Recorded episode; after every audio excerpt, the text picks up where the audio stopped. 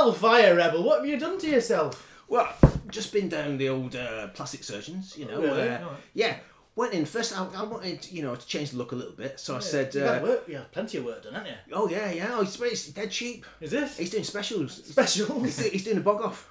a bog off. Yeah. You Yeah, don't yeah. want that on your face, No, you? no, no. it's- yeah. Anyway, buy one get one free. Um, so I said, uh, remember Rob Lowe? You know, Yeah, oh, beautiful yeah, guy, beautiful, beautiful nice. chin. Yes. did a beautiful chin. Yes. So I said to him, I want a chin like Rob Lowe. Yeah. Yeah. No, it was all right. He did it, Yeah. did it. But I looked after. I think I said to him, "Did a Rob Lowe?" Yeah. He said, oh, "I thought you were really low." Oh. So that's not gone that well. Well, yeah, that's- it, you know- it- it is a very. I mean, it's it's touching your, your shoes there. yeah, I know. The chin, I know. yeah. But I'm, I'm, I'm, I'm holding the, the, the, the lace down with it, so it's Yeah. not it's not all It's bad. not a great Yeah. look. Yeah. It's not, but also you've noticed I've gone for the mallard streak. The mallard. The mallard streak, the, the white streak through the middle of the forehead. Yeah, Oh, yeah. Right? Yeah. All the way across. Yeah. it was For the full width of the head. It was very wide, yeah. It was quite more mallard than I expected. Yeah. And you'll have noticed, of course, that I've, I've gone for the ear transplant. yes. Yeah. Ear transplant. So we've gone, we've come from the normal situation of the ear lower to the chin, so I can hear what I'm saying about. it. So, who, whose ear did you get the transplant from? Sorry. Yeah, I've, I've been Oh, down the Oh, uh, have you? plastic surgeons as well. As a matter of matter of fact, yeah, I went in. I asked for. Um, Because you look different. I, I do Definitely, look different. yeah. don't I? I, I, Yeah. yeah. I'm, I'm, thanks for noticing. Thanks for noticing. I think he might be hard of hearing, the uh, the, the the plastic surgeon guy. Do you Because think I so? asked him. I said I wanted to look like um, Thinking Woman's Crumpet. Uh, Tom Hiddleston Oh, yes. for the Night Oh, yeah. Manager Oh, yeah. and all them period dramas Yeah. and such. Yeah. You don't look Uh, like him, by the way. well, I think he, he, well, he, he, what he's actually done is he's made me look like Hull City midfielder Tom Oh dear. uh, which is That different. explains yeah, it. yeah, Yeah. And, and then There's then pig- I s- pigments involved, isn't there? yeah, I. And then I asked him, yeah. said, "Can you make me look like Brad Pitt? I want to look like Brad Oh, yeah. Pitt." Yeah. yeah. Uh, and instead, as you can see, what he actually ended up doing is he made me look like Bradford Pitt, a disused Ooh. colliery Yeah.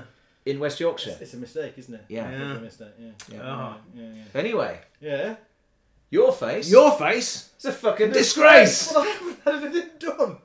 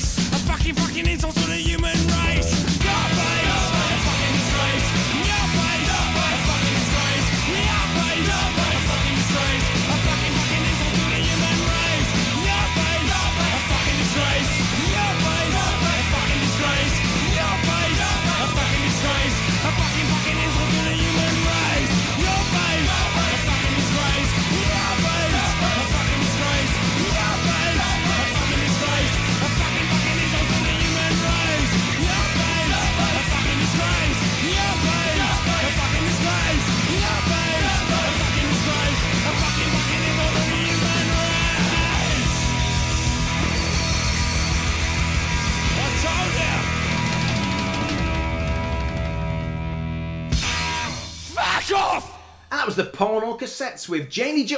Oh no, hold on. It's a, uh, your face. A fucking disgrace. Oh. And so, good evening, everybody. My name's Rebel Rickett, and it's my pleasure to welcome you to this, the Trust the Wizards podcast. Hey! Well, we are starving, especially a man who likes nothing better than to eat a great big onion, followed by oranges and lemons, followed by apples and oranges, and for afters, he goes to the top of Blueberry Hill and sucks those chocolate salted balls. Yes, it's Kicker of Elves. And a man, and a man who says if he knew you were coming, he'd have baked a cake. But he'll never trust a man with egg on his face, and the last time he tried, it just turned into mouldy old dough. So he'll say as he'll sit over here quietly in the corner, pulling muscles from a shell. It's Sharito Garbanzo. Oh, the old dough. Right, so we're going to start today with uh, a song by Robert Pollard. Um, yeah, you will be aware of him. Um, that uh, is from the album Waved Out, and he plays a guitar on this, which is quite unusual. Uh, and uh, the guitar playing and the drumming from Jimmy McPherson particularly good, I think, on this. And you need to listen in about ninety seconds in where they really come together. There's also uh, two minutes and thirteen seconds, a very brief glimpse of a distorted synth that is made use of only once.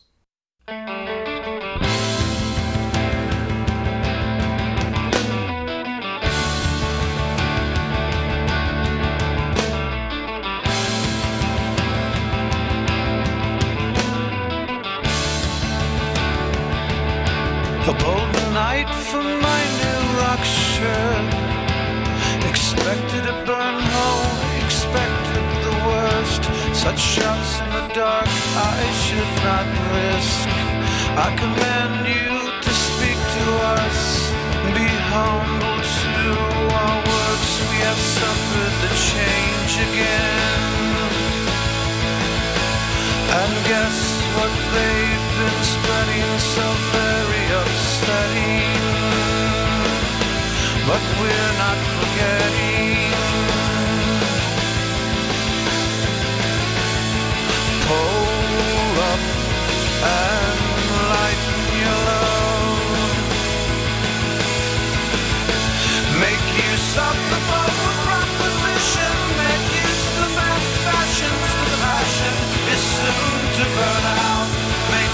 Use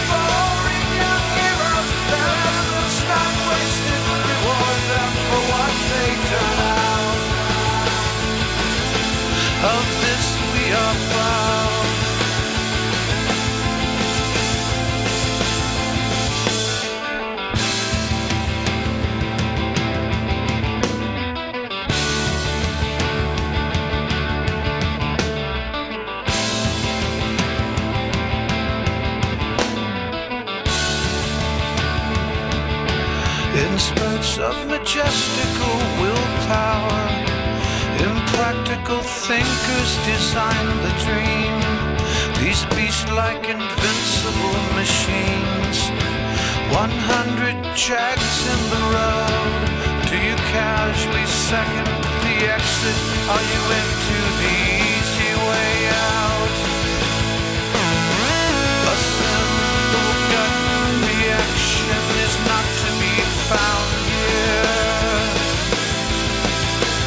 Don't come around here.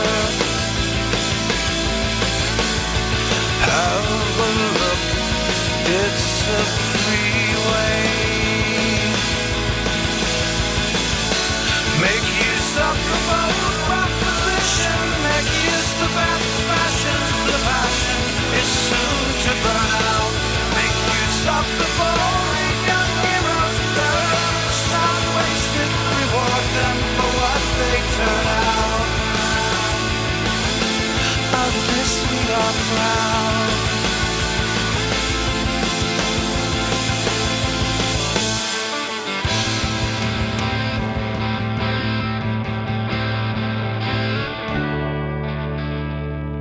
This letter is addressed to Mr. Pete Townshend. Hey, brother, I write you to say thanks for nothing. Your generation used up all the feelings, we rock, it looks like we're ripping you off.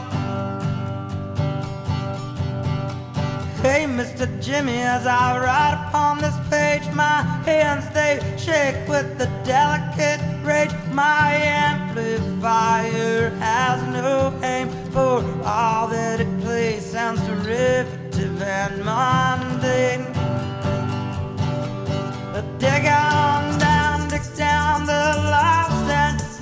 the Beatles devoured all that was to be found. Dig down, dig down to the lost and found. Nothing green couldn't gather on a rolling stone. Dig down,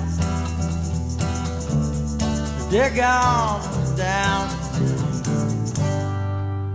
To whom it may concern, for all Hendrix has burned. The rockets red glare, the bombs bursting in there. My fender is just a painted board, and if I light it on fire, I become such a fucking whore. Black Francis, Black Francis, you're the last motherfucker out. Grabbing all the good stuff and leaving no doubt that if rock dies, it's not my fault. I do the best with the leftovers that I got. I dig on down, dig down the lost and found. Nothing green could gather on a rolling stone. Dig down, dig down the lost and found. The Beatles devoured all there was to be found. Dig on down. All of the juice had been sucked out before Mel Bay taught us children to play. So as we climb upon the rotting corpse, stick it in once again, see if the blood will course. Chuck Berry, Chuck Berry, you wrote the only original song. Some white boys stole it, we all still sing along. Chuck Berry, sing to us one more time before Fred Biscuit freezes everybody's mind. Dig on down, the lost and found. The Beatles devoured all there was to be found. Dig down, dig down the lost and found. Nothing great could gather on a rolling stone. Dig down. Woo-hoo, woo-hoo,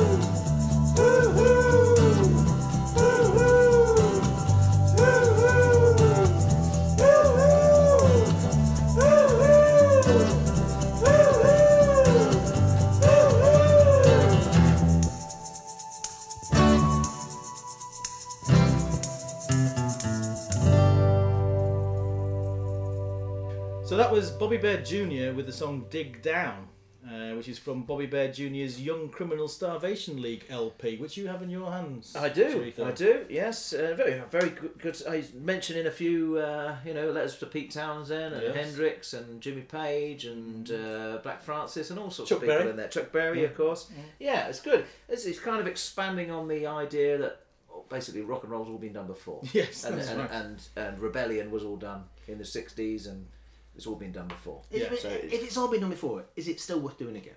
Because I would yeah. argue it is. I think it is, I mean, but- yeah. especially for young guns. And He's an i- interesting Bobby guy, Bare Jr. isn't he? Is he? Is Interesting he guy. Bobby Bare's? Senior's son. He is, yeah. As Bobby, in Bobby Bare, the country singer. yeah, Yeah. Detroit City, 500 miles from home. Yeah. And and uh, Bobby Bare. Uh, Is he also related to Yogi? uh, Doesn't say. It'd be unusual, wouldn't it, having two yeah. dads? Yeah. Not Yeah. these days, though. No, Yeah. no, I totally so. Um, Bobby Bare Senior, Yes. by the way, uh, has a great song. Uh, he, he, I don't know if he is a Christian singer. He went into Christian singing, but he has a fantastic song called "Drop Me Jesus, Drop Kick Drop Me Kick Jesus Me to the Jesus. goalposts of life." Indeed, yeah. That's about all I know about Bobby That's a Bare. great yeah. track of yeah. that. That's a I've never song. actually heard the song, but I, I rem- always remember it because I remember in, back in the days when I worked in HMV, someone came in and asked me for it. Really, yeah. And I thought they were taking a piss. But do you, I mean, do you realise, though, this is perhaps the first time, maybe not, but I think it's the first time we've ever had a Grammy award winning artiste on our show. Really? This is very He's true. won a Grammy. He's won a Grammy. Are you which one? Junior. Junior. Yeah. Has he? Yeah. With his dad when he was eight years old. Ah, Very true. That's interesting. Because now he's he's he's, he's getting bigger accolades than that because he's he's part of the touring Guided by Voices Yeah, I noticed that. Yeah. lineup. Yeah. He's Oh, on right, backing right, backing guitar. I thought, how's, how's this man comes to kickers' attention? right? ah, that'll be it. Yeah. So uh, There's a, there's a picture of a very morose uh, sort of seven or six or seven year old girl on the inside sleeve. She looks very unhappy, doesn't she? She does, yes. Yeah, That's, that's, that's- that's, I that's I'm- glum, that, isn't it? Yeah, she's she's she's. she's Well, he's, he's not going. He's not going in the same wholesome. And on the route. front cover, the Young Criminals Starvation League is somebody of a similar age looking absolutely deliriously happy. yes. Really, really happy. It's like the difference between you and me, isn't it, really? Yeah, well, yeah, yeah, except none of us are. You, and Seven you're very year-old much a back cover man, aren't you? Yeah. He's I have much a back yeah. cover. He's front cover. I'm She couldn't cover, look yeah. any more unhappy, that poor girl. Yeah, that's a Yeah. shame. That's a Because his, he's her dad. That's the reason. Oh, he didn't, she Right, didn't so- like that. She's No, Bobby Bare I- Jr. I just said that for effect.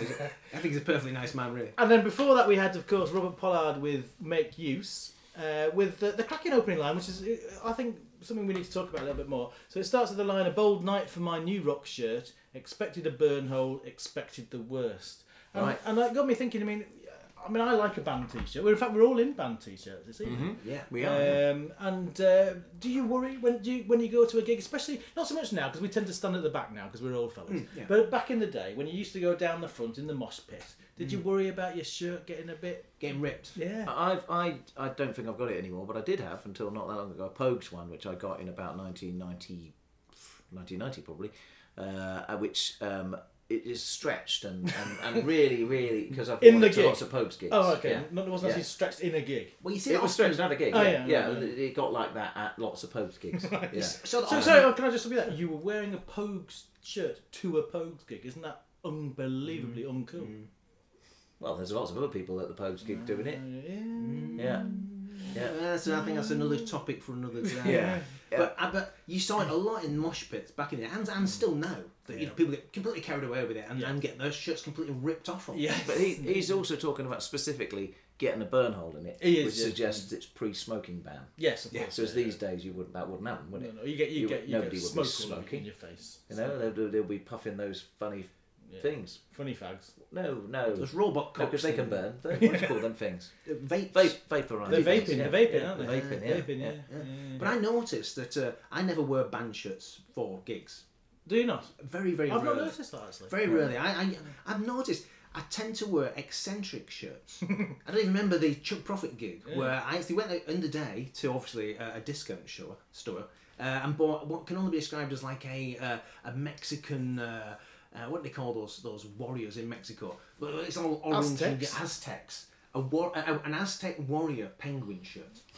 Uh, and it It's was, a bold look, isn't it? Aztec warrior penguin. Yeah, well, penguin's the brand to be fair. Oh, okay, right, okay, right. Okay, Which, but yeah. to be fair, Yeah. I'd like to see that yeah, shirt. yeah, Yeah. Yeah, and, and it You don't get a lot of penguins in Mexico. n- Yeah, a bit too warm, warm for innit? them. Yeah, yeah. Yeah. Yeah, that was really dramatic. But what I, I, I've noticed recently, you know, people post Facebook pictures Oh, aye. from like way back in the day, and you, you you can't believe it's you Right. because you thought you liked something else. I've noticed that everyone's walking around in black leather jackets mm. and band shirts, and mm. used with stranglers and things like that, mm. and I'm wearing Hawaiian shirts and dyed slightly long blonde hair. Nice.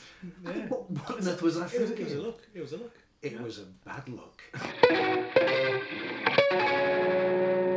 Back in about 1994, I was in Tower Records in uh, Piccadilly Circus, and I picked up. This was in the days when I used to have time to just go f- all the way from the A to the Z, looking through the whole lot. You need to Looking make time to do that. Looking to see what what was there, uh, and uh, it's a big shop, Tower Records as well. Um, anyway, I picked up this uh, CD here called "No More Mr. Nice Girl" by Maggie Estep, and uh, it looks like a kind of um, you know female singer songwriter stuff. It was the early '90s, so I, when I picked it up, I was thinking it's you know Liz Phair, Heaven over Aimee Mann kind of thing. But uh, upon turning over, you find out that the song there's songs on there called P Lady and Sex Goddess of the Western Hemisphere. P lady spelled P W E. P double E lady, yeah, P lady. Uh, fuck me. And Ingeborg, Mistress of the Dark. surprised. And that kind of thing. I, and the song's called I'm Not a Normal Girl. And that kind of thing. Uh, so of- obviously, That's I, what I call feminism. obviously I bought it. Yes. Uh, and I thought that's that's not exactly you know Lisa Stansfield or whoever who else was popular Tina at the time. Charles. I took it home. It wasn't what I expected because it certainly wasn't singer songwriter, and much of it, and certainly the tracks I liked the most, were spoken word, kind of performance poetry with a lot of um, you know riot girl type attitude, lots of uh, fronting up to sexism on. Uh, Hey baby, and uh, you know, stamping out gender stereotypes on songs like "Bad Day" at the beauty salon. But also uh, is bloody clever and bloody funny. And I quite often put various tracks from this album onto mixtapes back in the back in those days, and usually whichever track I I included would not go unremarked upon from uh, the mixtape's uh, recipient. I'd actually completely forgotten about this album and completely forgotten about Maggie Estep until a few weeks ago uh, when the track we were about to play came up on my iTunes shuffle mode. And just as it did 20 years ago, it, it really stood out as something quite exceptional. Of course, I then went on the internet to find out what Maggie Estep was doing now, and I read that unfortunately she died from a heart attack in 2014. Uh, but this album, I mean, she's also uh, wrote seven books, uh, which you can get on Amazon. Uh, she's best known as a novelist, apparently. Uh, and this album is one pound fifty two p on Amazon Marketplace, and I highly recommend it. I had a look yesterday; that's exactly how much it's costing. Uh, so go out, go and check her out. There's also a video on on the internet of her singing uh, the Lou Reed song "Vicious" with a video directed by Steve Buscemi and a cameo appearance by Lou Reed himself at the end, in which he is hitting someone with a flower, just like in the lyric of the song. But here from the album No More Mr. Nice Girl, let's hear Maggie telling us all about the stupid jerk she's obsessed with. The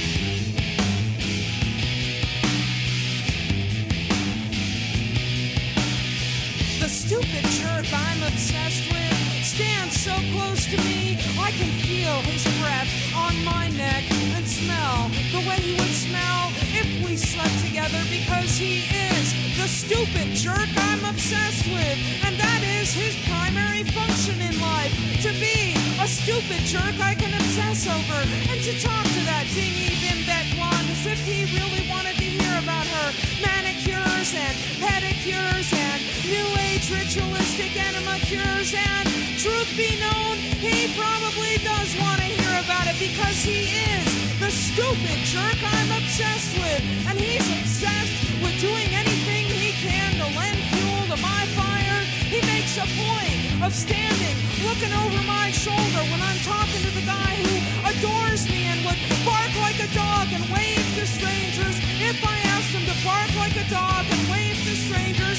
But I can't ask him to bark like a dog or impersonate any kind of animal at all. Cause I'm too busy looking at the way the stupid jerk I'm obsessed with has pants on that perfectly define his well-shaped ass to the point where I'm thoroughly frantic. I'm just gonna go home and stick my head in the oven, overdose on nutmeg and aspirin, and sit in the bathtub reading the Executioner's song, and being completely confounded by the fact that I can see the stupid jerk I'm obsessed with face defining itself in the peeling plaster of the wall, grinning and winking, and start to yell, "Get the hell out of there! You're just a figment of my imagination. Just get a life and get out of my plaster and pass me the next painful situation, please." But he just keeps on grinning and winking.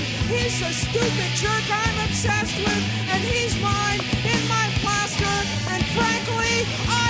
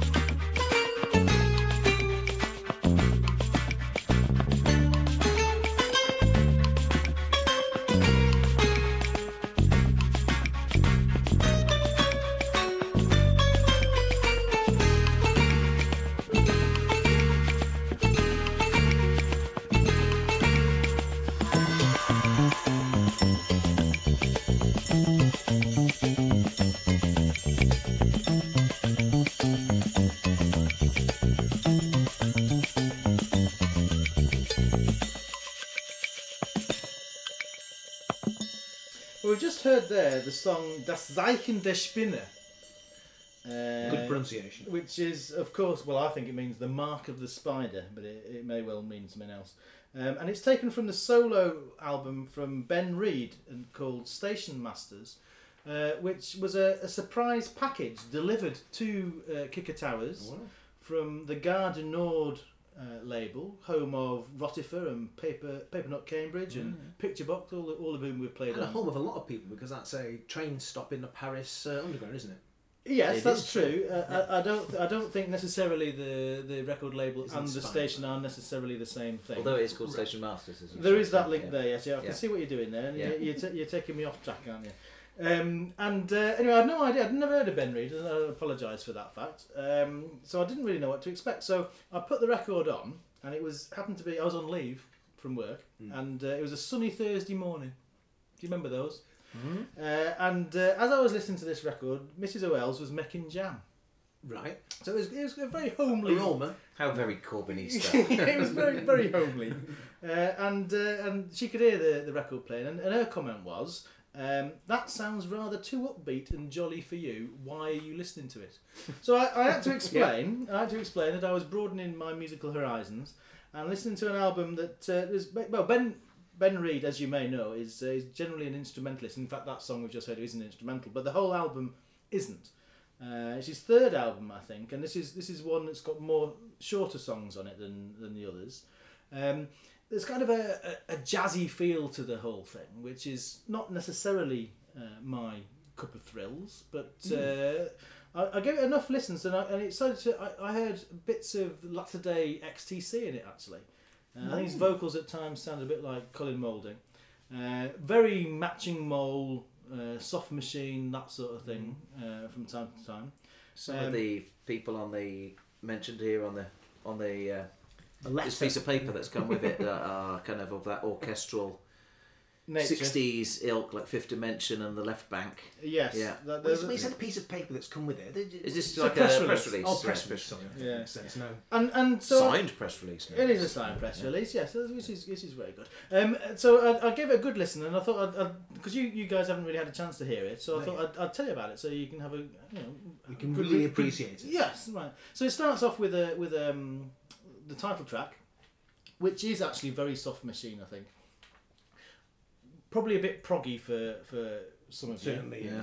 you, in, in, the, in that it's proggy at all. Yes, yeah. Um, but it's a sort of a synth-led free jazz piece. You know, a, a challenging opening, I would say, uh, but interesting. And then the the, the, ne- the next song is uh, one that has female vocals on it. And I'm not sure. There are two female vocal singers mentioned on the press releases. There's, Georgia, Georgia Roger Roger. and Laura Groves, and I, and I think it's probably the latter, but I, I don't know. And it's you know it's a it's a very pleasant sort of song that you might might hear in a coffee shop, but it certainly fitted jam making. Um, and then the next song was was quite interesting because it's a it's a poem, Manuel de Feitas poem, uh, and this was much more XTC, so the pastoral side of XTC. It's a poem with some music. Yes, it puts music. It's acoustic gu- guitar-led version of this poem mm-hmm. uh, in English, and with sort of summary vocal harmonies. I, I mm-hmm. think you'd really like this, Rebel. Um, but then the, the, f- the first one that I, really, I particularly like was the next one, which is Self-Possessed, which is definitely Georgia Roger on vocals here, and and it's got very one of those scrapey percussion things going on in the background, which I like. Aguero. Uh, Sergio. Sergio. No, a, a, a space Guero. I don't know. Is that what it's called? You mean called? the scrapey No. fish thing? yeah. Yeah, fish. Yeah, Yeah, yeah, Aguero. Yeah, it's good. I really like that, and there's a nice little guitar riff on that. Again, it's an acoustic number. You can't go wrong. Any song which has got one of them on, it's going It's to got be. to be good, isn't it? It's Yeah. got to be good, Yeah. and, it's, and it's very groovy, very Yeah. groovy man. Uh, and then uh, there's only the sun, which is the next song is that had me thinking of, of label mates Papernut Cambridge. Their their sort of '60s vibe, um, of different with, especially in terms of the, the phrasing of the vocals, and they they go into sort of a higher pitched thing here, sort of a higher reg- register, I think is the term, isn't Yes, indeed. Yeah. Uh, which I desc- I've described here as a neat psych pop strangeness. Mm. Yeah, and then then we have the song we just heard, which is uh, Das Zeichen der Spinne, which is actually my favourite song on it. It's it's a, it's a weird little um, instrumental, which I think if if there is such a thing as a prog jazz twilight zone, and and Yeah. let's say that there is, Yeah. I think that's the soundtrack to it. Yeah. Yeah. Uh, side two, we're on to side two now. Uh, we have uh, a song called "My Gold Is in the Sun," which is sort of a, had a similar feel to the song "Drifting," but was a bit quicker. And uh, I've written here that I imagine the band are wearing jumpers knotted over their shoulders, sort of. Oh, Haircut 100. Yes, Yes. yes, that sort of thing, and whistling. It's got whistling on it, or the, or Uh, well, I Yeah. think it has got whistling. on. Yeah. I If- think or I- at least you, you can you just to. described the Roger Whittaker Roger Whittaker Roger and Whittaker. Haircut 100. Yeah, together. perhaps Roger Whittaker having a haircut Yeah, over and over again. yeah. Uh, then the, there's another female-led track, which is the next one, which is "Be Mine," which has some nice tinkly percussion on top of it, what I've described as a, a driving rhythm. Mm. Driving mm. rhythm. yeah. a driving rhythm. Um, but then the song after that is another one I really like, which is called "All." I think it's "All Gone." Al Gones, "All Gones." I think it's going to be all gone, sure. All Gones? Not Al Gones. Yeah. that man's All name. gones. All gones. All Gones. They've all gone. All right. The all gones. All right. It's another instrumental anyway. That's why we don't know what the word means. Um, It means they've all gone. everybody else has left. The singers have all gone. It's instrumental. yeah, Yeah, that's yeah, right. they're all gone. Uh, so I think it's just Ben Ben Reed on his own here, play, playing all the instruments. He plays. Can I just list here? Yes. He plays bass guitar, drums, electric and acoustic guitar, Hmm. uh, an RMI or RM1 electro electro piano, Hmm. percussion, mandolin, cello, reed organ, and vocals. So I mean, he's got the Well- keyboards, the drums, the bass guitars, and the guitars Yeah. there. So we could quite easily do the whole thing. I don't think it is then because I, I think I think there's there's what might be a flugelhorn. Now, Well- a flugelhorn is mentioned. Matt Weeks. Yeah. Matt Weeks. He tr- he chips. See all the other guys who uh, the guys and girls who are on it, apart from the two ladies doing the vocals who you've already mentioned. We've got Matt Weeks who plays uh, trumpet, flugelhorn, and valve trombone. Ross Stanley on Wurlitzer electric piano and organ, and Catherine Shrubsall on saxophones and bass clarinet. Right. Well, I, I- and I don't know eh, because I'm, I'm a bit ignorant like that. I don't know whether it is a flugelhorn or if it's something woodwindy, but it, it's good, Does it sound like a horn? possibly And a, a bit of flute. a bit of flug. But it's, Yeah. it's, it's flugely. Yeah. Um, but again, it, but again, it reminded me of a, an XTC song, but I couldn't tell you which one. And but there's a sort of a, a dirty dum rhythm in it, a dirty dum rhythm, which You mean like a No, I'm- I'm trying to get- It's sort six eight. yeah, is that what it is? Yeah, yeah. I, I, I don't want to get too technical level, but it's a dirty dum rhythm, Yeah. They done to us. Dirty dumb. Yeah. uh, which had me thinking of um, of Zappa's Hot Rats uh, opener, uh, Peaches en Regalia. Yeah, which is a great song. I really like that, and I, so and I really like this one. Is the All Gones is very good, and actually the song after that is also excellent, uh, which is called Maniac Man, which is again got sort of more Colin Moulding like vocals to it, um, and it's probably yeah I think it would be fair to say my my favourite non instrumental track on the album, um, and there's a there's a very funny strange scratchy coda to it, which is which is great. Um, then we go into a song called "Women Overboard," which has a, a Robert Wyatt feel, I think. Uh, again, maybe because of the uh, the higher register vocals. Uh, and then it, uh, uh, we have "Dragging the Lake," which is really good. It has that sort of Canterbury uh, sound. Do you know what I mean? So uh, caravan and I can imagine what you mean by that. Yeah. yeah, all, all those sort of bands, which is especially in the extended instrumental sections here. And actually, I thought this this one would fit on a on a spy film soundtrack. Mm. Yeah. Yeah, yeah. Have you Dragging noticed the by- lake. Have you noticed, Yes. by the way, The lyrics that from um, watching the detectives. Yes, Yeah. indeed. have you noticed, by the way, that they're all guns? So Mm. uh, they've all gone. So he's turned into a manic man and dragged the woman overboard. Well, he's, he's thrown the woman overboard into the lake. One would imagine he's dragged her in the lake. Are you seeing a pattern in here? I'm very much seeing a pattern. It's a Yes. concept album, clearly. the, the final song, 20th Tier, uh, is another sort of fairly smooth jazz track, which uh, uh, I'm sure is very good. It's not, not really my thing, but, but there are certainly moments in this album which I thought were great, and it's, it's definitely worth looking. Uh, to be honest, it's probably mostly too nice for my listening tastes, uh, but it definitely bears multiple listens, um, and the instrumental pieces in particular uh, I really liked. I think I think with your you two with your fondness for latter day Elvis Costello, yeah, that's what I was thinking. I think there may be something here that you you'll enjoy. So I would say I'm, I'm partial to, uh, as we've talked about before with stuff like Melee Jones, I am partial to, you know, a bit of trumpets and flugelhorns and bass clarinet, bass clarinet in particular. Mm. Right. I'm a sucker for a bass clarinet. right. Yeah. Well, I would say go go and listen to uh, Ben Reed, and uh, and he's got two earlier albums which are all instrumental. So if you like that side of him, like I do, that's uh, that's worth exploring. So thanks very much to Gare du Nord for sending us the record, and uh, yeah, that's it really. Tra. Choo choo. If you come from near or far, driving a motor car, if you're struggling a shooting star, welcome to Rebel Ricketts World of Star. Welcome to Rebel Ricketts World of Star. Welcome to Rebel Ricketts World of Star. Well, the world of Ska has been in mourning uh, for. I mean, it, I mean, A month or so. Yeah, we've, we've only just been able to talk about it now. We've only just overcome the emotional despair uh, that we felt here in the world of Ska because, of course, Prince Buster, the architect of modern Ska, is is no more. Sadly, uh, he passed away about oh, about a month ago, I'd say. Yeah, And uh, I, I guess you and me and most of us in this country particularly became aware of Ska through the two-tone uh, revival, uh, which wasn't a revival to us. It was the first time we ever heard that sort of stuff. Uh, of Madness, the Selecter and the Specials. Yeah. And what was really strange to me was this music that seemed to come out of nowhere uh, and frankly all the best songs. Well, it came out of Coventry, didn't it? So it's, it's pretty much out of nowhere. Well, Madness didn't come out of Coventry. But to be fair, that was a hot, hotbed, a base. Uh, and it's amazing how many how many songs are Prince Buster songs. Yeah. Yeah, I, and I had no idea, frankly, until very, very recently. Did a bit of research, did you? Yeah, I did a bit of research, yeah. Uh, but, you know, and it's all the best ones, isn't it? Uh, one step beyond. Yeah. That's that's your Prince Buster. Uh, obviously, uh, Madness, which we'll, we'll hear here in a moment. Enjoy yourself. Prince Buster. Al Capone. Prince Buster. Slash gangsters. Gangsters, Yeah, of course, yeah, yeah.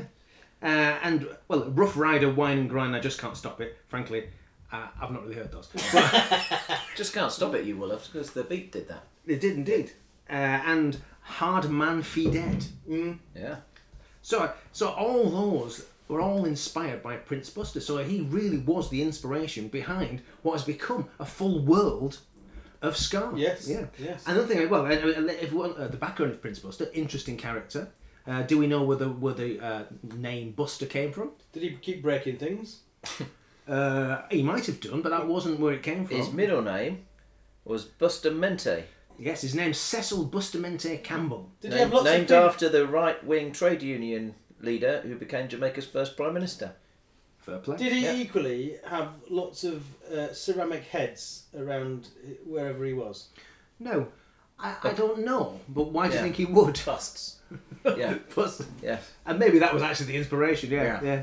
But you know, um, uh, the the lyric uh, on the Orange Street Madness, Yeah. which comes from Prince Buster, because he was born on Orange Street in Kingston, in Jamaica, Yeah.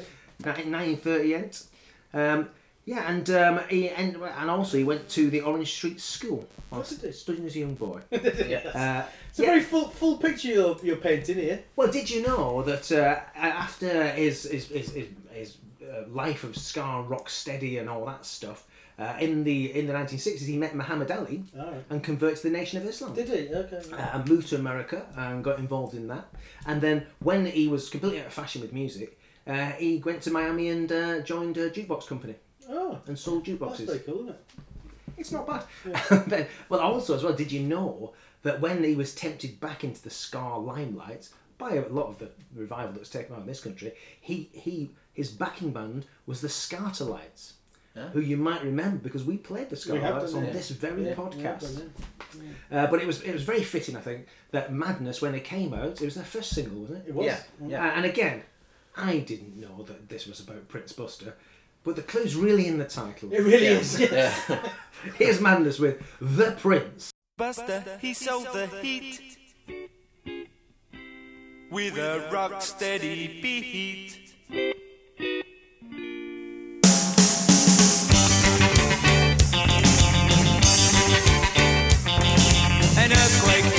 Erupting, but not in Orange Street.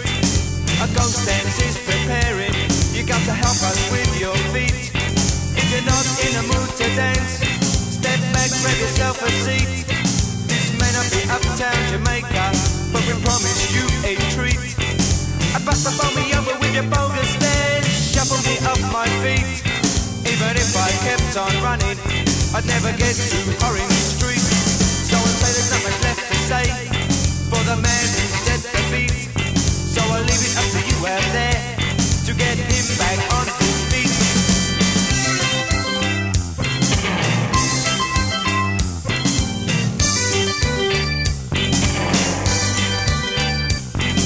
Bust and bowl me over with your bogus stairs, shuffle me off my feet. Even if I kept on running, I'd never get to Orient.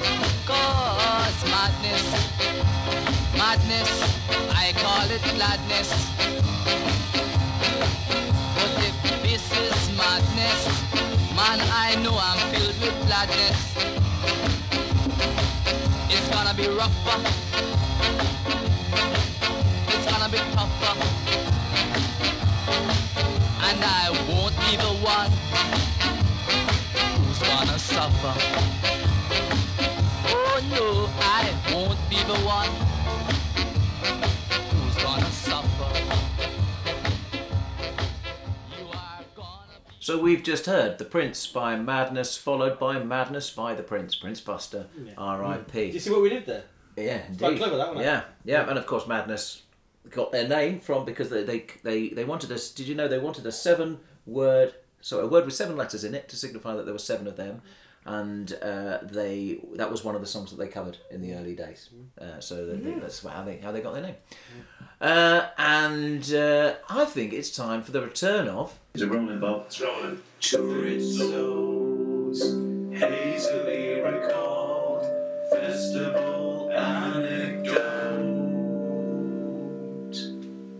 It's been a while, hasn't it? It's been a while. We haven't had one of these fair- for a while. to fair, it seems it's a while when you're doing it. Yeah, yeah. I, Well- I assumed there was no more to have. I've seen. I've, I'd like to tell you about. I've seen Prince Buster a couple of times. Oh, wow. A couple of times live. I went to the festival, uh, Madstock in Finsbury Park. The first time they got back together, uh, which I think was 1992. It was a beautiful, hot, sunny day. Uh, I went on the Sunday, which meant that Morrissey didn't play because on the Saturday he got into a little bit of trouble with some, you know, bit of the old fascism. He Uh, he got bottled. Uh, Union Jack wearing. Union? Jacks and stuff. Yeah, it was all a bit unnecessary. Uh, and I remember I went to I remember I went to Camden Market in the morning, uh, and some people there were telling me, "Oh, Morrissey's not going to play because he got." Uh, don't be stupid. Of course, Morrissey's going to play. But anyway, Morrissey didn't play. But there was Flowered Up, who were fantastic. Uh, Did they wear plastic uh, flower things? one of them or did. daffodils? One of them did. Barry Mooncult. Barry- Uh, Barry Barry- Mooncult. He he wore a uh, he he wore a plastic well a sort of Daffodil. styrofoam large flower Yes, around his head. That's what I remember. I just say, oh, people are I so saw I saw eccentric. I saw Flowered Up right at the very start of their career and right at the very end of their of their career, well that, that first leg of their career, and they were awesome both times. Because Morrissey didn't play, um, I've got a feeling there was someone else on I might have forgotten. Uh, it is a hazily recalled memory. um, because Morrissey didn't play, Ian Dury played twice as long, Oh, which was fantastic. Wow. Uh, and then Madness, and then I remember at the very end um, when they kind of went off for the first encore. Do you, um, do you know, by the way, that this is the gig that famously caused, caused an earthquake? It's quite well known this this fact. No. No. Whoever the people are in the UK who measure the Richter scale and think there's It's so loud. earthquakes. There's so many. It's basically the largest skinhead moonstomp in the world. um, you know, there's eighty thousand people in Finsbury Park all doing the skinhead moonstomp at the same time, and there was people in you know Leicestershire or somewhere Who who who said who who measure these things and said, "Blimey, there's an earthquake in North London." that's that's a true fact. Go- Google it if you don't believe me. ask a question? Yep. Eighty thousand people, Finsbury Park in nineteen ninety whatever. 1992, yeah. It might not have been. It might not have been Yeah, um, but, but with the, with the big, big screens and stuff. Uh, because you wouldn't I, see I, them. I, I tell you what, I don't remember. I, I do remember a massive M above the stage. There was a very very large That, man, that was on capital Morrissey. M. Uh, oh madness! um, yeah, I remember that. Uh, I don't remember if there was large screens at all. Um, it is, like I say, it's a hazily recalled memory. Uh, I do remember that I didn't live in North London and I wasn't particularly familiar with the Finsbury Park area of London. So when they s- went off and did the first set and then he went back on for the encores, I started making my way out to the back of the park. I knew there was going to be encores, but I thought I'll go and watch them from a bit further back. And from there, they brought on Mr. Prince Buster himself, and they did Madness. Uh, they did, they did another one. I'm not bet sure they'd already done all the- all the hits Well, they, they, they didn't. They, I know they didn't do One Step Beyond because I remember that they started with that. Mm. Um, uh, unless they did it again, I can't remember. It is a hazily recalled memory. Yes. And So he even was more, very small then, very small. He was, he was he, well, he was a long way away, but they, I knew it was him because they said yeah, it you might know, not have been. it's Prince Buster. It might not have been. It might not have been him. The other time, That's very cynical. Of you. about about eight or nine years later, I went to see actual Prince Buster Yeah. headlining at the Forum in Kentish Town. Uh, and um, I went with my good friend uh, and friend of the podcast, the Lancashire Toreador. And um, at the time, uh, there was, uh, I, I can really remember very, very, in very great detail, one of the support bands who were called King Prawn, who were kind of like a ska metal band.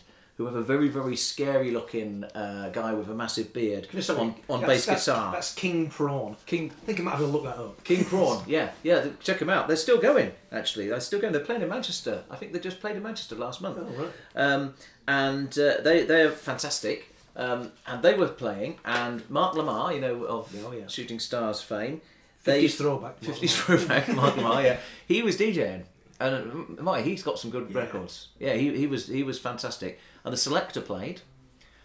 And I have to say that me and the Lancashire Toreador, whilst we're not strictly speaking Rastafarians, we were that particular evening we were adhering quite rigorously to one particular tenet of the Rastafarian code. Was it the big hat? The big hat. Eh, Not the big hat, no. You didn't cut no. your hair all the way through. Uh, and um, with the end result I, I remember very little, if anything, of uh, absolutely nothing, to be honest, of Prince Buster's set. So I've I emailed the Lancashire Toreador to ask him what he remembered, and he's actually pointed out to me. He says we've actually we actually saw him twice, once at the Forum and once at another place in Camden, possibly the Electric Ballroom.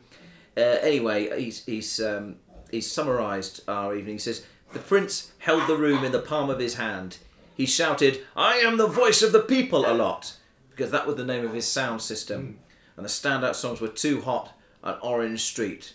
R.I.P. the Prince. Hey, babe, you're just instrumental. So this uh, this podcast's instrumental choice is mine, and uh, I brought to you to the pod uh, modern day media in the form of Cassettes. Everybody's Ooh. favourite Cassette medium. culture. the cassette. Yes, now this is a cassette. There you go. Thank you. On the uh, post pop label. And uh, we've played quite a few things from there. I also tend to go. It's a go-to label for a lot of my um, monthly uh, or now quarterly mix stuff. All right. Fan- fantastic. And they've they've had uh, a series of compilations that they put together uh, called Adventures in Home Taping.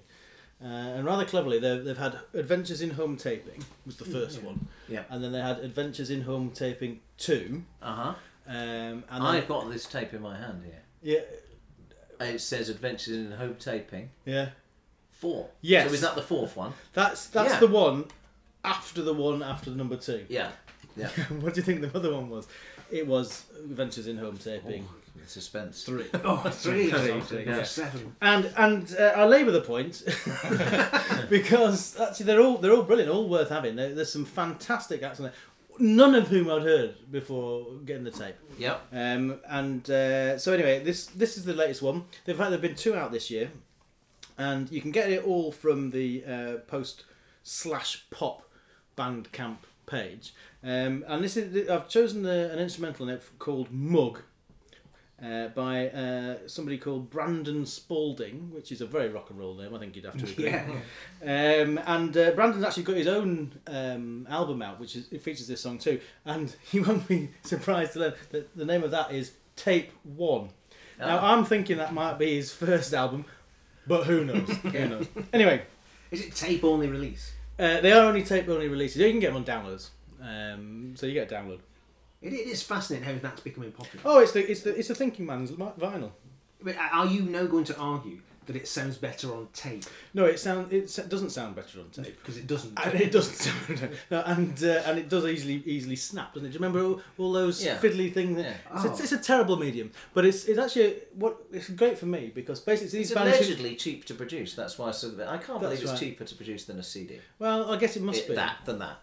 Yeah, I don't know. Yeah. I, I guess it I, that that worked very well on the on the podcast. Didn't it? That, Yeah. But, but I mean, I think I, I like it because I that was a CD I was holding up, by the way. I wouldn't. I, I don't like just buying the download. It doesn't. It doesn't. I, I don't feel like I, I, have possession of it. So I, I like a little something, um, and and this is a little something. um, anyway, so this is a track called Mug by Brandon Spalding, which you can get on tape one or Adventures of Home Taping four, uh, all the way from Indianapolis, Indiana. Go for it, Brand.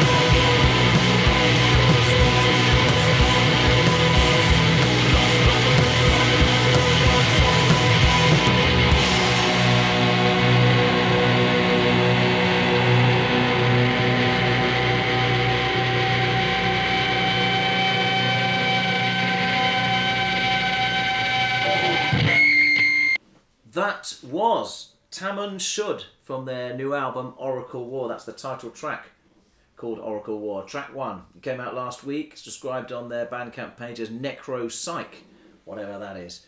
Uh, it's definitely psych. It's definitely weird. it's definitely pretty impenetrable, and it's definitely mind melting.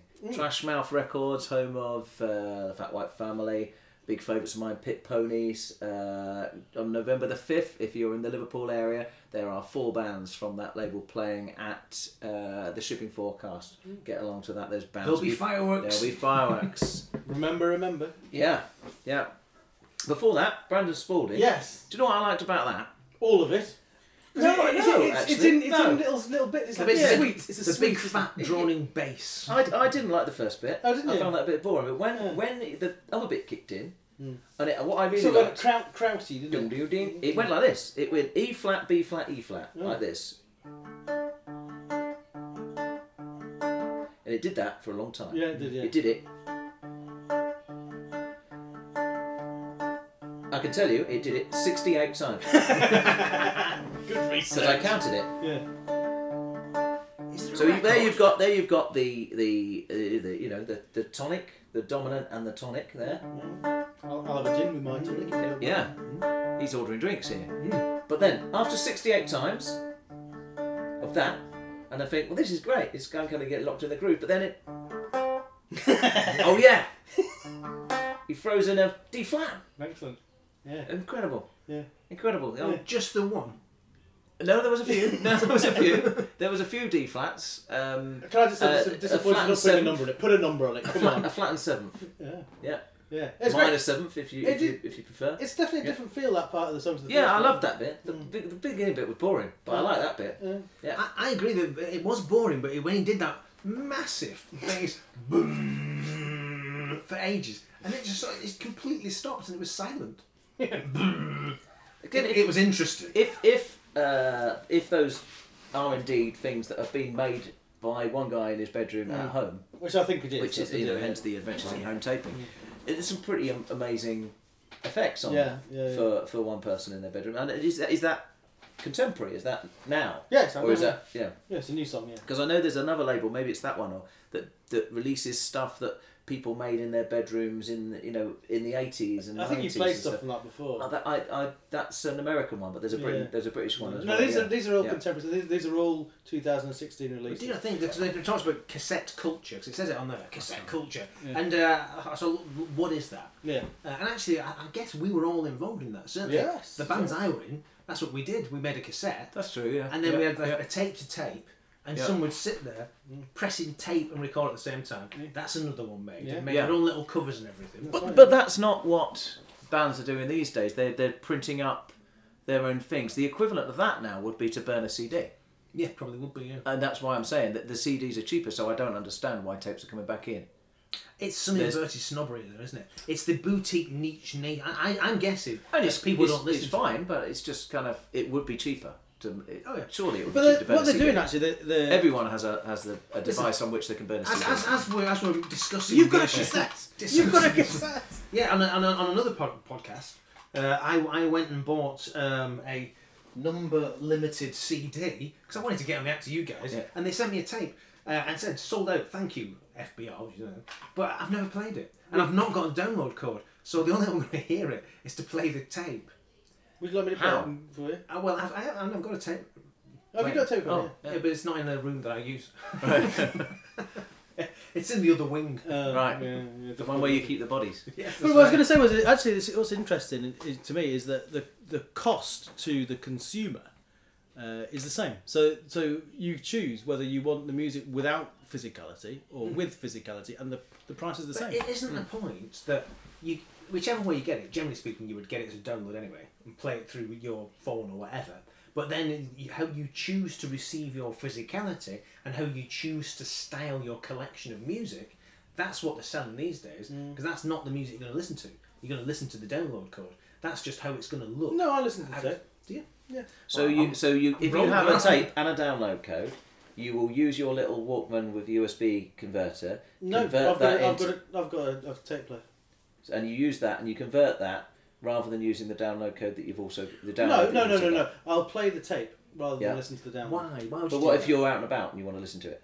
Well, I've got the download to go onto the iPod library. Right, but if you're at home and you happen to be in front of the tape recorder, I'll you play can the play the tape. tape. Bearing in mind that you've already said the tape doesn't sound better than the download, and the download, if you were in, uh, next to your tape, doesn't sound worse.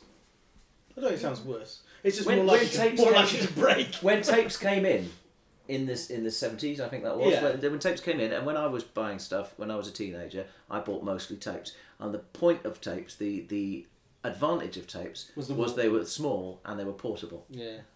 now they don't have that advantage because No, digital downloads are smaller and more portable It's true. It's true. But I, what I'm finding is that all the the more in, interesting esoteric bands, they're on tape. That's what. That's if you want to get the physicality, it's on tape.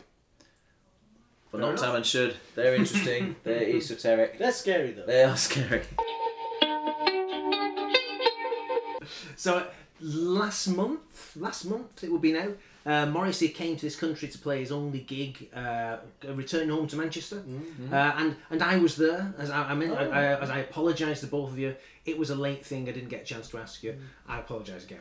Um, and uh, the reason I went was because my daughter uh, candidly sidled looked to me uh, uh, not too long ago and said, "Dad, can you play some Smiths?" Because their kids, their kids are eating up the Smiths. Are they? Yeah. They are indeed. And uh, not only that, but she's also eaten up Morrissey as well. Mm. Uh, Alma Matters mm. oh loves that song. Yeah. So she loves law. I mean, and really properly loves it. You know, she knows she knows the lyrics. Mm. And my son also, he's a big Mor- Morrissey fan and Smiths fan. He famously texted me from JFK Airport, said, "Dad, I've just arrived in in, in America, which I didn't know," and said they're playing Morrissey at the airport. I thought, wow, fantastic. So you know, I could just tell Mr. Fingers, who has guested on our podcast before, his teenage daughter, and I saw her a few weeks ago, she was telling me how she went to the local charity shop, came back with um, a couple of Smith's 12 inches and stuff like that. She's into the vinyl now. And, Wow. uh, and she was very impressed when I told her, I've got that and I've got a few more as well. Very impressed. It's Yeah. We're, we're bonding with the kids. Yeah. In the most unusual way you could Uh, possibly I've said it before on this podcast, but I was um, 14 when this when this when Hatful of Hollow came out, and I don't think I, I consider it a privilege that I was that age when the Smiths happened because there's no better age to be listening to the Smiths than that. Well, I mean, and this is the point. When um, you know, so I'm saying, what, which songs do you like?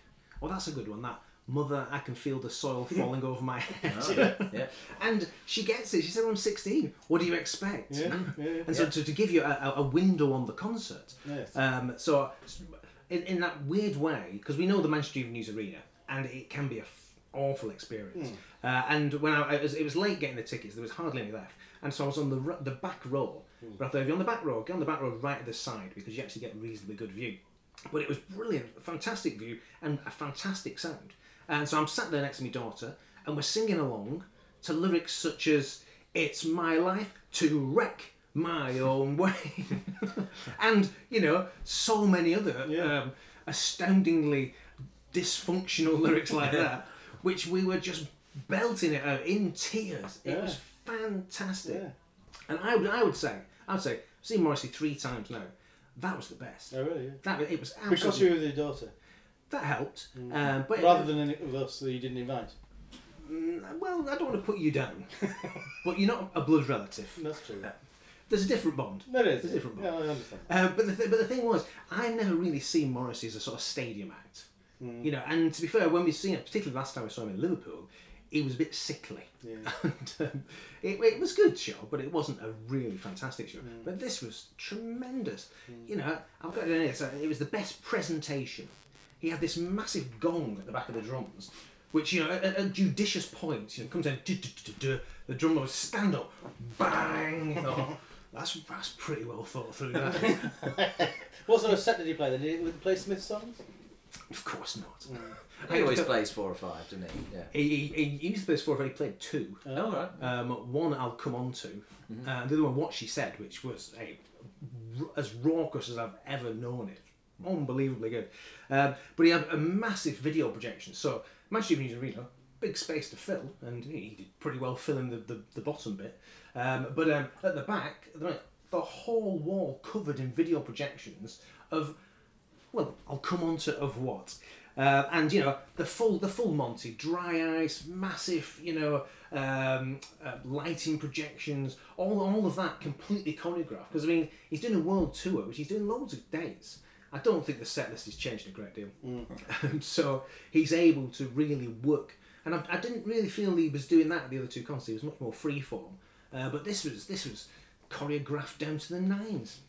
Um, and you know, I, I did all the bit about you know going to the front of the stage, and it was they were too far away from him really, so there was people sort of lifting each other up, just they can just touch the fingertips, and there's gladioli flying onto the stage, and we could see all the people sort of you know really like chancing it, jumping over all the bouncers into the pit head first, and then sort of trying to get on the stage, and he'll just touch them once, and and that's enough. and of course, there's one guy I don't know because you always know, like as you alluded to before, you always think, well, a missile will get thrown, and that'll be the last. we see it. yeah. But on, on this one, one guy did manage to breach security and came on through the back, uh, and launched himself at him round his neck, uh, and he seemed to quite enjoy that. there was no worries about that one. Um, I'm saying it was it was the best set I've seen. In some respect, it was all solo stuff, uh, and there was perhaps four tracks off the new album. Uh, Kiss Me a lot. Love that one. Yeah. Uh, World Peace is not our business, which, which was pretty good. Oboe Concerto, which I've got to say was a bit odd. Uh, and, and one of those I can't remember.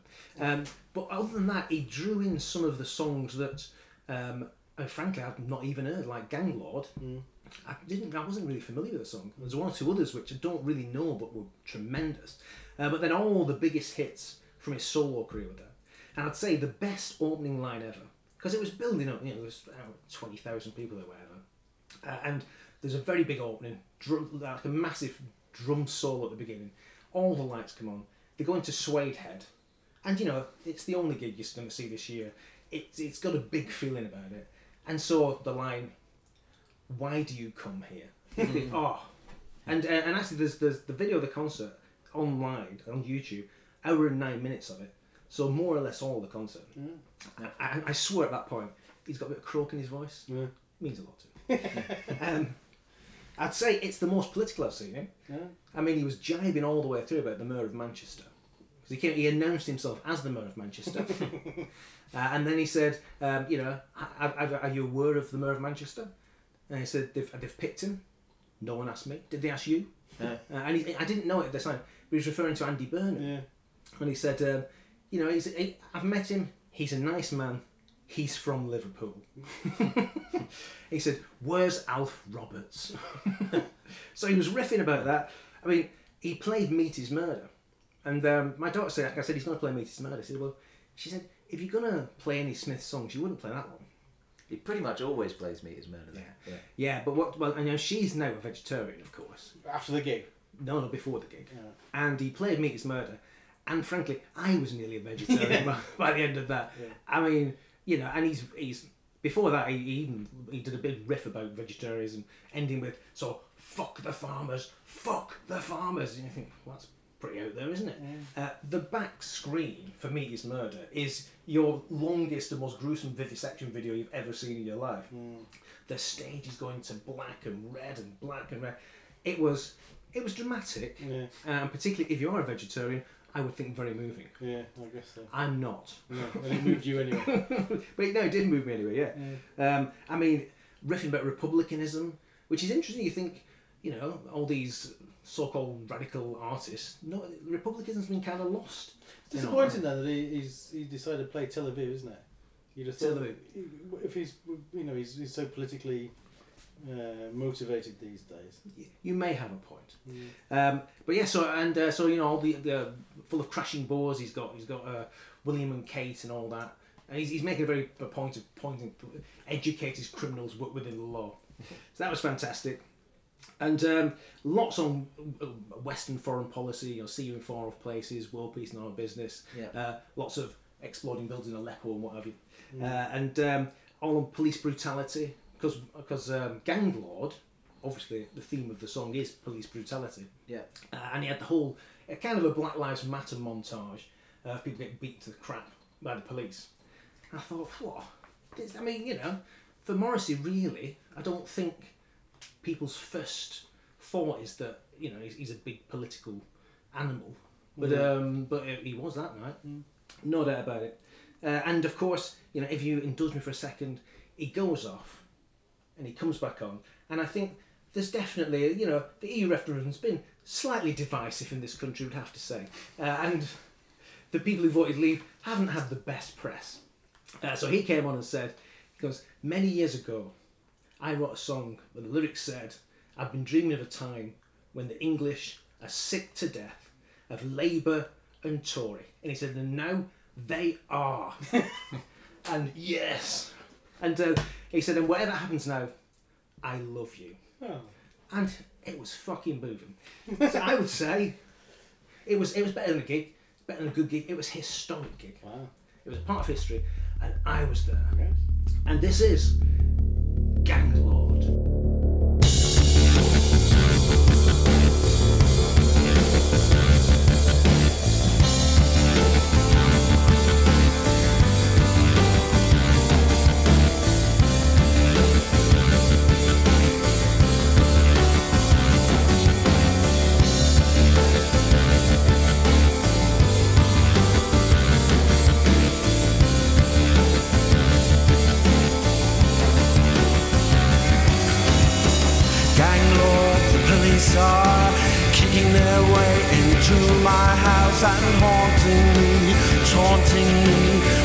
wanting me to break their laws. Gang lords, the police are kicking their way into my house and haunting me, taunting me, wanting me to break their laws.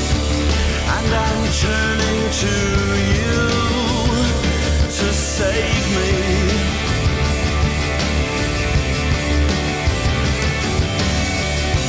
And I'm turning to you to save me.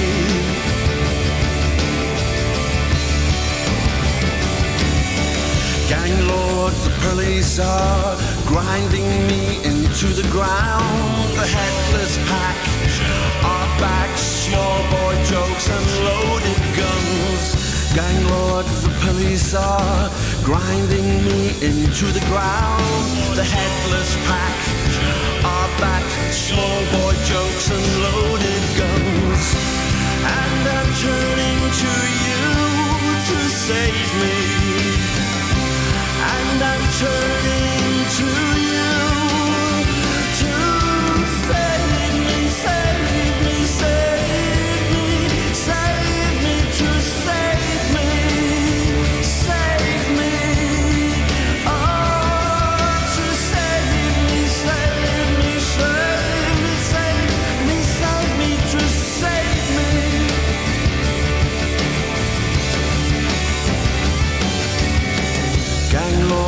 clock on the wall, making fun of us all.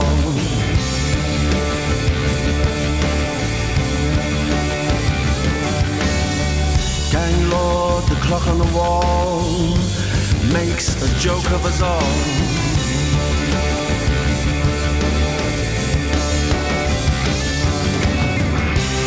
And I'm turning to you to save me.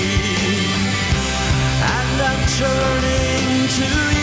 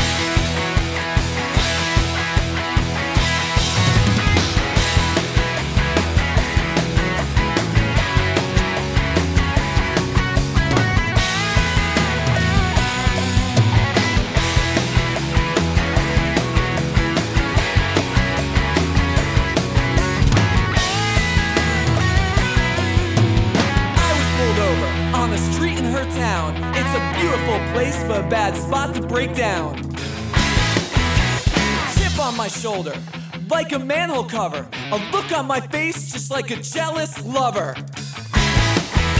She say it doesn't matter if you put it on a mixtape. Women have moved on. That's so 1998. What's the wrench in her work? She was the bully in my brain. She was hiding in the grassy knoll while I rode in my motorcade.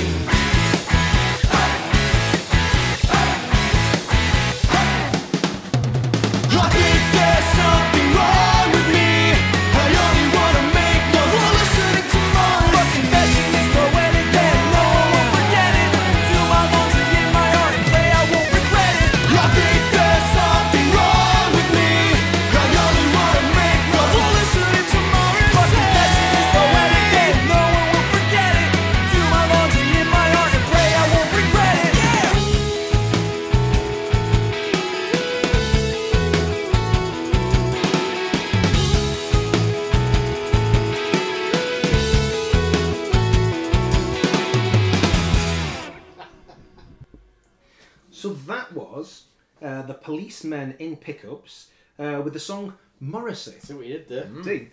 And you know when you really, really enjoy something, and you become If a, only you'd been to a decent gig recently. and you get a really uh, quite a lot obsessed by it. Yeah. Uh, and so you go on to uh, eMusic in this occasion uh, and just type in Morrissey. I just want anything Mm. about Morrissey. Uh, and and that song, which I, I really like that.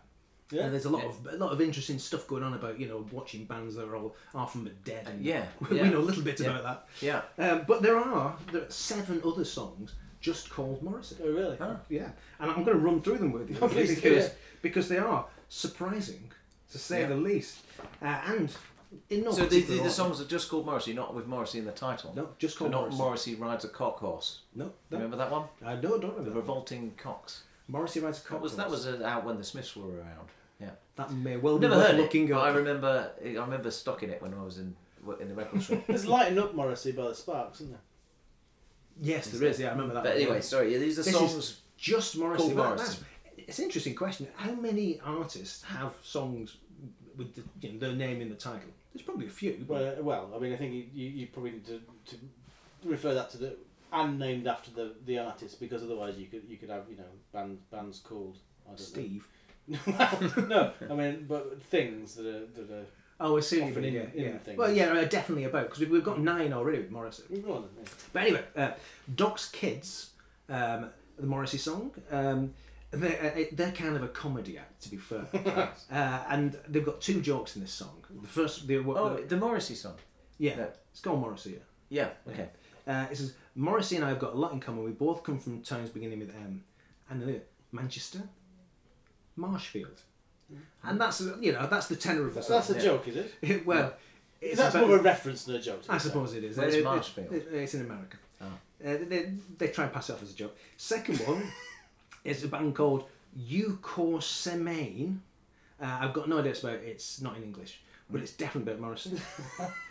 then Theatro di Seplain. That's not in English either, but it's definitely about Morrison. Desert Books, um, and he just wants to sing like Morrissey, and it's a really poor 80s thing.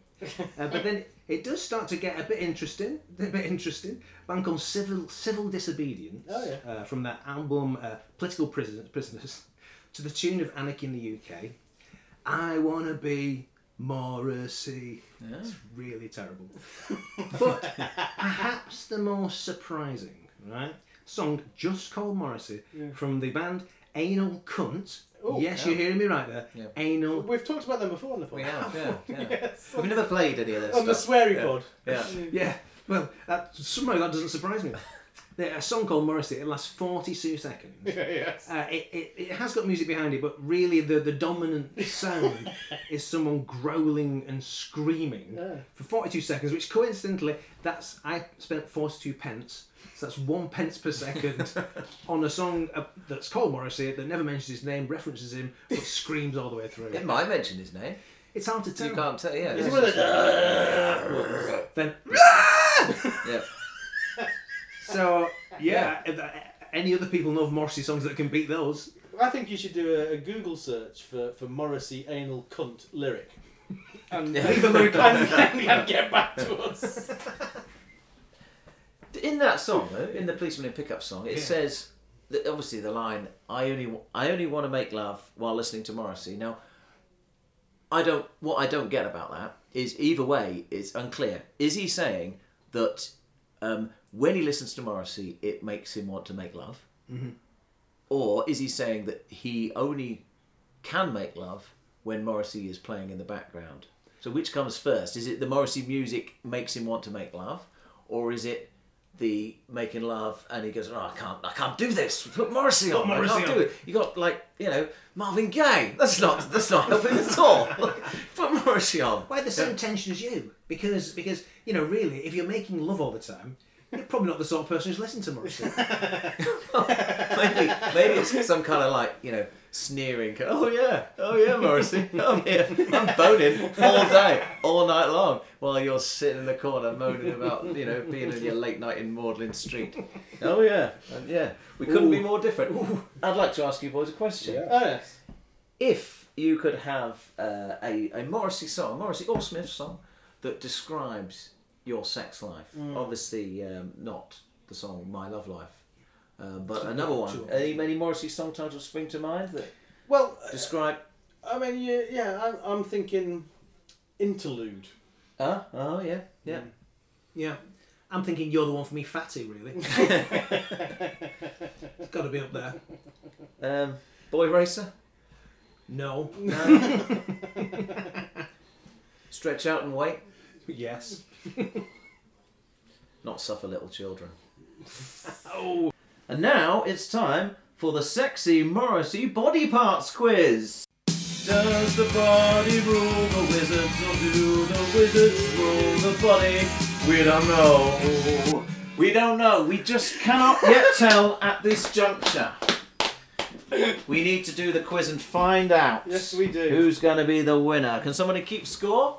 So Yes. here's how it goes. I'm going to read you a Morrissey or Smith's lyric. Yeah, oh, yeah. Oh dear. There is a w- missing word, which is the name of a body part. Okay. Okay. When I say that where, where the body part should go, you will hear this noise. Middle bit. There. Okay. So I'm going to start you off with an easy one each. Okay. Who wants to go first? I'll go first. Okay. An easy one for you. Okay. Yeah. Now I know how Joan of Arc felt as the flames rose to a Roman and a Nose. hawk man started to Nose. melt. Nose. Nose. Very good. Nose, one well point. Okay. Over to you. Go on. Fame, fame, fatal fame. It can play hideous tricks on the Brain. Very good. Okay, over to you. Nothing appears to be between the of the lazy sunbathers. Ears. Very good. Hundred percent so Getting more far. difficult this So, now. okay, are- you ready? Yeah. This is from the song Roy's Keane. Uh, you're up the ladder, into each corner. In a bucket, we trust you to wreck it. Shall I read it again? Yeah. You're up the ladder, into each corner. In a bucket, we trust you to wreck it. Oh, hand. Oh, no, no, it's it's it's, It's foot. steel. It's steel. It's foot, I'm afraid. Yeah. Okay, over to you. With the world's fate resting on your, you're gonna need someone on your side. Oh. Can I steal? Can I No, steal? no, just wait a minute. You know it's his game. With the world's fate resting on your, I Can't remember. Shoulder. Shoulder. Shoulder. just shoulder, but you don't get a point because we're not having the steal. Okay, so over Put it here. in brackets. But Jesus made me, so Jesus saved me from pity, sympathy, and people discussing me. A frail of useless. What can make good all the bad that's been done? Ah. Frail of useless. What? Yeah, that's the one. of useless, useless, fra- uh, nerves. Bones. Limbs. Limbs. Limbs. Okay, over to you for question number seven. Forces of containment, they shove their fat into mine. Faces. Faces, very good. Very good. Okay, uh, I was detained, I was restrained. He broke my he broke my knees and then he really laid into me. Spleen. Ah, Very yes. good. Excellent, good knowledge. Damn it. Here, this is that was a fairly easy one. This one's quite easy as well. Um, why do I smile at people who I'd much rather kick in their? eye? Very good. Easy. Uh, came home late once. Everyone had gone to bed, but you know no one stays up for you. I had sixteen stitches all around my. Head. Eyes. neck. Nose. Chin. It's none of those. None of those. Okay, it's uh, hand. Okay, he likes hand. You know, there's a lot Hand of hands. glove, yeah, So yeah. hand in glove, Yeah. the hand that rocks the cradle. Yeah. Um, You give me You know- tips for the next question. no, no, no, handsome devil. No, that's true. Yeah, the devil will make work for idle hands to do. yeah. Yeah, all that stuff. It- it- early Smiths is there's a lot of hand Yeah. stuff going on there. Um, who am I on now? Me. Whose go is it? Me. I'd hate to be like certain people I know. They break their and can't afford to get them fixed. Teeth. Backs. Necks. I think it's backs. Yeah, I don't know what it is, but it's not teeth. Quiz I've just realised I haven't got the answers written down, but I, I mm. know most of these. Okay. Over here, I've got faith in you. I sense the power within the. Within an hour, the power could totally destroy me, or it could save my life. I don't even know the song. I don't know. Song's hairdresser on fire. Oh. Do it again. Do it again. I've got faith in you. I sense the power within the.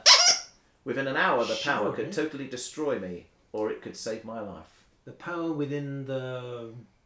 her. Fin- fingers, fingers. Okay, last question each, and it's a um, double, it's double pointer. Oh, good. Double double pointer. pointer. So there are two, All right. two bo- different body parts mentioned in this quote. So over to you, kicker. Yeah. So in my bedroom, in those ugly new houses, I dance my down to the. Down to the bone. No. Down to the bone, I think. And uh, feet. Bone. You're on the right track. I dance, and in the bedroom, in my Feet to the knees, houses, is it? I dance my legs down to the Knees. knees. Yeah, I think so. I've got, Yeah. yeah. So I was close, but not. I knew it. I forgot it. okay, so no no points for that. And then over to you tomorrow. And what must come before the pain in my, the pain in my. Heart and heart, and neck, heart. Um, I don't know. Is it close? it's not close, is it? Yeah, it is. I don't think they're both right. Oh, hold on. Oh, the pain in my heart. Oh, the pain. Oh, it's both heart. It's no, it's not. It's not both pain. It's not both heart. I, I can't. I don't Give me one and he wins. Go. I'll give you a point. So the winner Four of three. Four three. Yes! Four A three. kick of victory! Kick- a kick of Fuck victory. you! In your face, Morrissey fan! in the Sexy Morrissey quiz. Winner of the Sexy Morrissey quiz. You win Yeah. this cardboard cutout of a Sexy Morrissey. Ooh. So we got this uh, album to review. Uh, it's by R. I Carmella. Uh, it's called Working Weeks, uh, and it's released on their own label, and you can get it from their Bandcamp page. I'm going to go into a little bit of a rock rock family trees thing here. Uh, we've played on the podcast before. We've played um, Colour Me Wednesday, and we've played The Tuts. So Colour Me Wednesday, there are five people in Colour Me Wednesday. Um, two of them are sisters, Hannah and Jennifer, the singer. Uh, Hannah is also in the Tuts. In fact, I'm wearing a Tuts t-shirt, and that is her in on the right hand side there. So That's she's her. in Colour Me Wednesday. She's in as well. Colour Me Wednesday, and she's also in the Tuts. Okay, so if you t- there's five people in Colour Me Wednesday, remember five people. Take Hannah out of it, There's four left. and there's four, four left. left, and there you have the same four people are called Baby Arms. They've uh, released one s- one song which is on YouTube and is fantastic. Uh, as yet, no no album or anything like that.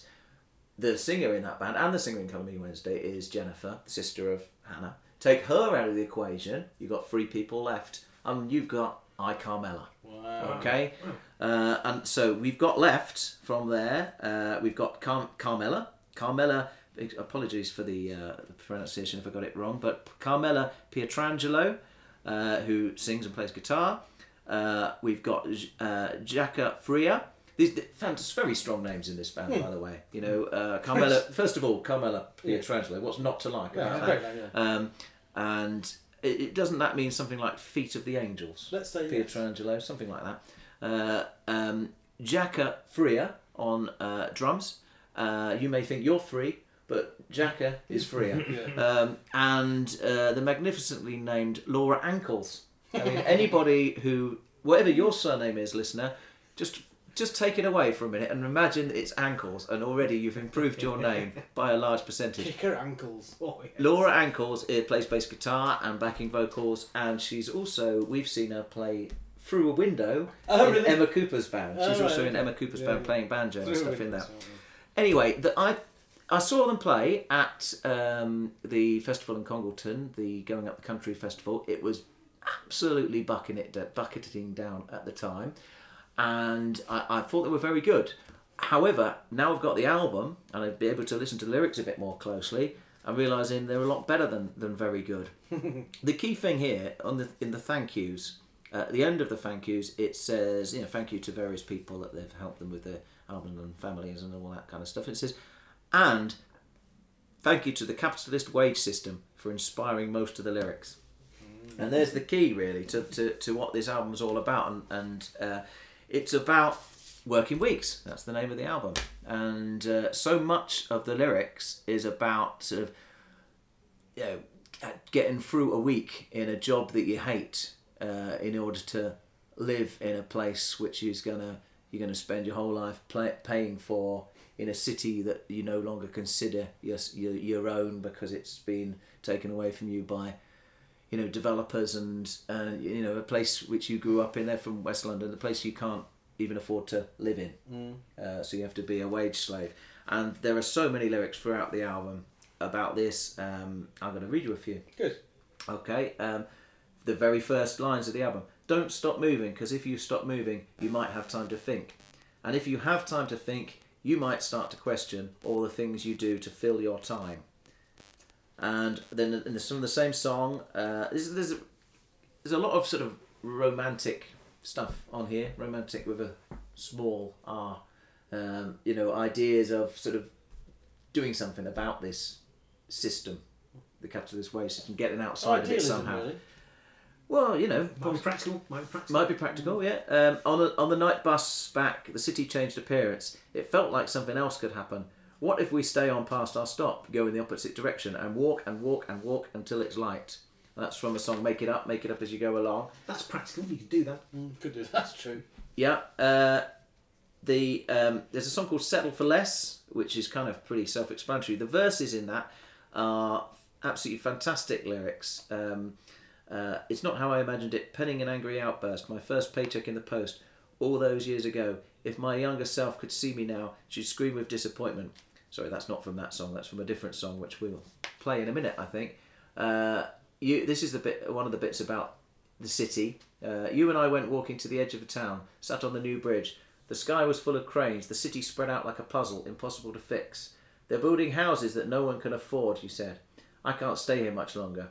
These rooftops look like headstones, every home a tomb. We all build our own. So we cling to the habitual, half hearted rituals, while someone sells the ground from under our feet. Work ourselves to death for a little box to sleep in. Is this what we call living? They're bulldozing places we once knew. I'm losing all my bearings. The memories we harboured have all been cast adrift. So what now? We settle for less. The last song on the album, which is called You've Got Time, is again it offers some kind of escape from this drudgery. Uh, and it seems to be a song about um, somebody who is outside of that system for whatever reason, whether this is it be a homeless person or somebody who who, who is a is is a, a, a person who, who has a job but is uh, going through some hard times. Um, have you heard this song, guys? Have you listened to this one, the last track of the album? I've Yep. listened to the album. so- Um, bathed, and it basically says that bathed in morning light, somebody found you asleep in a flower bed at 7 a.m. A shake of your shoulder. Are you all right? But it's a weekday and no one has time. And then it goes on to say, but you've got time. The name of the song, uh, and it talks about how you know a body needs time to heal. This sounds to me, I don't know, if, it sounds to me like somebody who's away from what might be called, what may be deemed normal, normal society, for want of a better phrase, who needs some time to heal to get back, and you know society doesn't really give them time. But this person singing the song is saying you you you have got time, uh, not minutes, not hours, not working weeks, not twenty four hour clocks, not calendar months or financial years. And it's telling that they use those particular terms, you know, for measures of time. They can all go to pieces. They can all go in the bin. You take all the time you need, all the time you need. Okay, so there's uh, quite a lot of the lyrics I've just shared with you there. Uh, the music, though, is also, you know, it's very. It's not a million miles away from what Colour Me Wednesday do. No, very I'd say it's slightly more grungy, Mm. slightly less of UK punk, or and, and a bit more sort of nineties US grungy type stuff. Um, uh, not all of it though. I think there's, no, there's- not all of it. No, lot- there's no. some quieter songs, aren't there? Uh, yeah, I think there's, a, there's Birds, for example, is a breeders. Breeders uh, were called a- to mind quite a few times Yeah, on, on yeah, there. Uh, so uh, the, I, I think it's a great album, um, and I enjoyed listening to it very much. I, I think there are there are four songs that stand out for me. I, I, I particularly like the, the opening track, "Crying in Public," Yep. um, and the video for that is fantastic. Have you seen it? No. I haven't. No. And they, they, they basically they end up playing in these tiny little rooms, um, all squished together, which, Right. which is great. Uh, so it's a really good video. It's a great song. I really like that one. I really like uh, "Dog Tired." Yeah, Uh, that's very breeders, isn't it? Yes, one? Yeah, it is. Yeah. Yes. Yeah. And separate or separate. Separate. Yeah. Uh, Yeah. I, I like. There's a bit in that where she goes into the uh, line. I just want you to look me in the eye, and she sounds really pissed off. and I- Yes. and I really yes. like that bit. Yeah, it, but it suddenly goes quite loud. Yeah. That that I've when when I saw them live, that was the the standout track. Yeah, I really like Yeah. that one. But I think actually my favourite song is is the, the I guess it's a quieter one called Birds. But I really like the guitar line on that. Yep. Um, Yep. But uh, that's a great album. Really good. Okay. Yeah. Rebel, do you have uh, I didn't, I preference didn't, I didn't we listen play? to enough. to Okay. do that. Okay. Well, uh, let's play. Uh, let's play Birds then.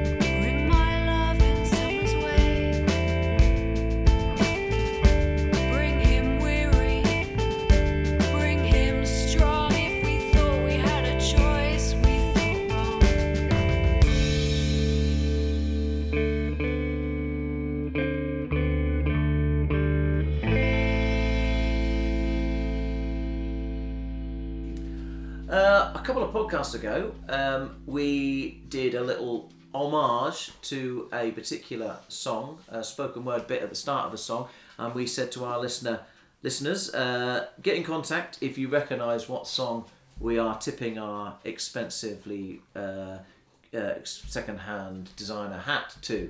Uh, tipping like Homburg, to be honest. Yes, indeed. And we had some people who did just that. So we'd like to give a shout out to Paul Sproston, who is the administrator for the Dexies group on Facebook. Go and join.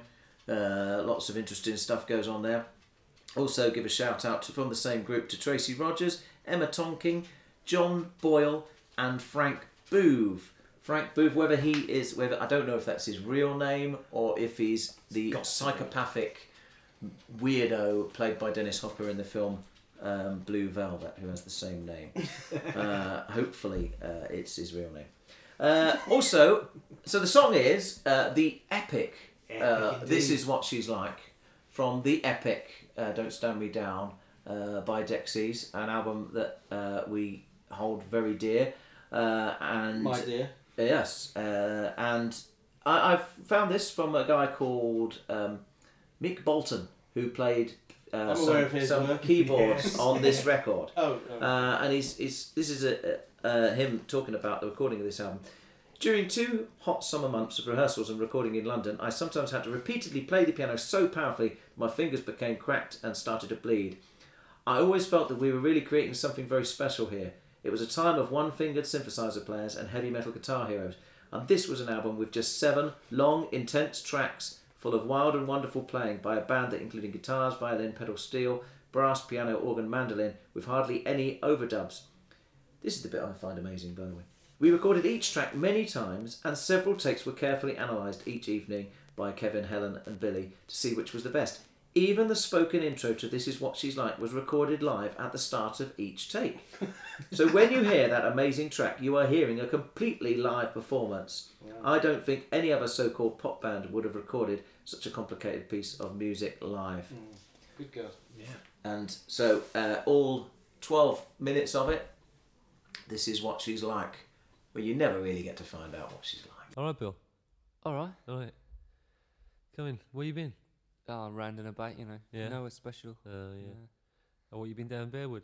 Yeah, that's Yeah. right. I looked in down there. Uh, Yeah. What, the little nibble? Yeah, that's it. Uh, you seen anybody down there? Any, any mutual friends or acquaintances or anything down there? No, not really. There was no one No about. one down no. there? No one. No. What were we all talking about when I came in? What, you mean just now? Yeah, just as I walked in. Well, just, you know, just different things really, you know. Um, nothing specific, you know. Nah. Nah. Nothing special. No, no, no central thing, no. Yeah. Yeah. You weren't talking about me, were you? About you? Yeah, me. No, honestly, I, no, no. I don't know where you got that idea from. Are you sure? Ah, look, you know, we, we talked about different things, but, you know, we never mentioned you, honestly. No, you don't have to worry about that, Bill. Oh, No, no, your name wasn't mentioned. I know what you're all talking about. Oh, you do? Yeah. I know. Yeah? I- How's that then? Come on, tell me. Tell you what, Bill. What, tell What you you what? like? Who? You know. Who? Who like? You know what I mean. I know what you mean, but What she like?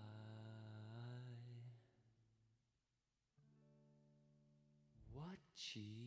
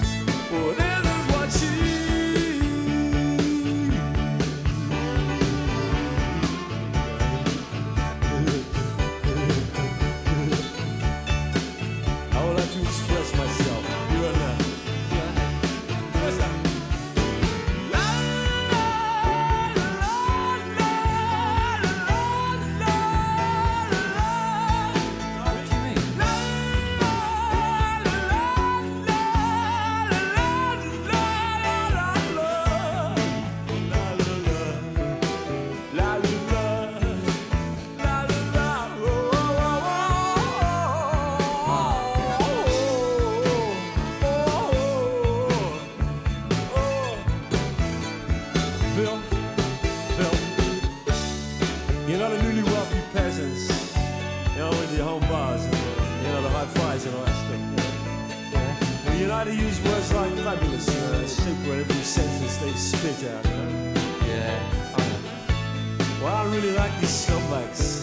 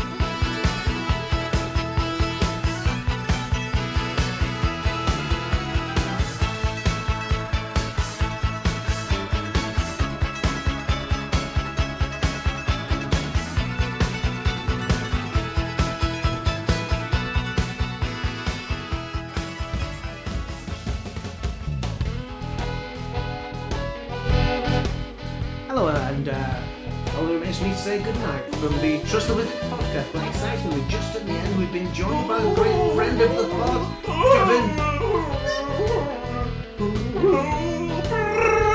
So it's good night from me, Rebel Ricket, uh, and from Gravel, and from Chorizo Garbanzo.